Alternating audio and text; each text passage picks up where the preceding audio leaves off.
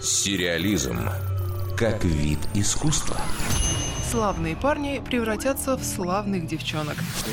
Речь не о гангстерской драме Мартина Скорсезе, а о прошлогодней криминальной комедии с Райаном Гослингом и Расселом Кроу. Канал Fox запланировал ее телевизионное переосмысление. Действие оригинальной ленты разворачивалось в Лос-Анджелесе в 70-е годы прошлого века. Картина рассказывала о расследовании, которое ведет весьма колоритная парочка – брутальный наемник Костолом и детектив Недотепа. Фильм получил много восторженных отзывов, но собрал довольно скромную кассу.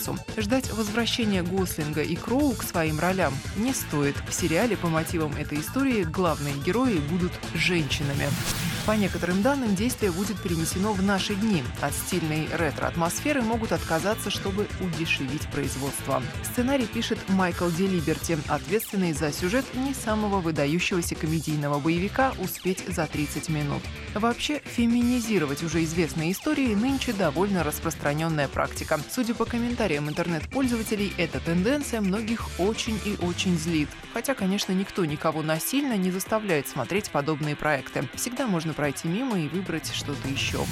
На днях стало известно, что подобная судьба ждет и сериал «Кунг-фу», выходивший на экраны в середине 70-х. Главную роль в нем играл ныне покойный Дэвид Кэрридин. В отличие от оригинального телепроекта, действие ремейка будет происходить не в 19 веке, а в 50-х годах прошлого столетия. В центре сюжета окажется не герой, а героиня, в совершенстве владеющая боевыми искусствами. Она будет путешествовать по США в поисках мужчины, который похитил ее сына, а по пути помогать всем, кто оказался в беде.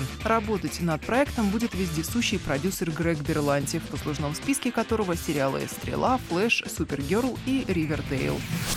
К ремейку сериала «Кунг-фу», кстати, подступались уже не раз. Например, в 2014-м режиссер «Великого Гэтсби» и «Мулен Руш» Бас Лурман собирался снять полнометражную картину по мотивам этого шоу, но в итоге планы так и остались планами. Дарья Никитина, Радио России, Культура. Сериализм.